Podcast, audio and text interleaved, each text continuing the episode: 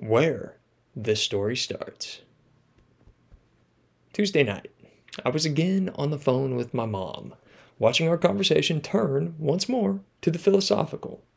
We were reviewing the seasons of our lives and their respective lessons and how all the dots connect now, reflecting on how, from all the previously overwhelming uncertainty, we came to arrive here, where each of our journeys can be reasonably understood. After we hung up, I thought about the seasons of my life where I made a big leap, the seasons where the big life lessons came from. As I recalled those seasons, walking their trails in my old shoes, it occurred to me that I had no idea then how meaningful they were. I had no sense that a lesson was happening. I was operating under no illusions of growth. I was only surviving, just taking the next step. Which sounds a lot like right now. I have no idea what life lesson I'm learning. I'm surviving. I'm trying to take the next step into darkness. And nevertheless, a lesson one day will likely come from this, if history holds. How cool is that? But this week, I haven't thought it's cool. I've been battling with the darkness. I'm tired of the learning, tired of the prospect of future lessons, I'm tired of the dark. I want some light. I want to get where I'm going despite not knowing where I'm going. I'm uncomfortable and I want some damn comfort. Still, most of me knows better. I know where the shortcut leads. I know what comfort does. And I know that when these feelings arise, particularly impatience and self sabotage, it means I'm closer to what I really want self possession and growth.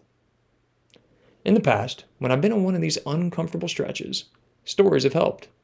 I think we gravitate to stories that help us grow the character we don't yet own. At least a dozen times during medical school, I read Way of the Peaceful Warrior by Dan Millman.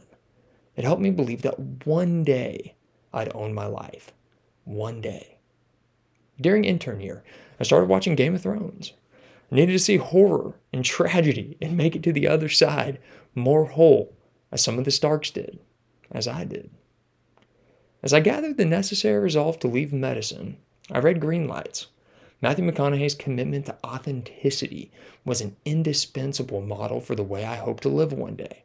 And over the last year, I've read The Razor's Edge twice, where I get to walk with someone who had the same motivations I do over a hundred years ago. It's helped me accept it's okay to want and build a life you love. The gratitude I have for these stories is overwhelming.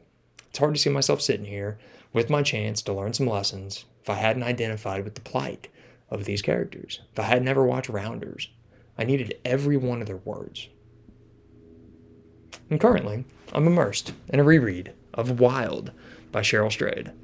For reasons I cannot explain, her story nourishes me, leading me to something. As I open the book each morning, I'm walking alongside the company I need even as she walks through the 90s on the Pacific Coast Trail.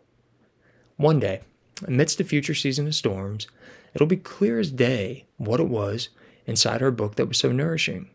It'll be clear what I needed, just as another lesson will be understood, needed from what I'm enduring now, only if I keep taking steps into the darkness.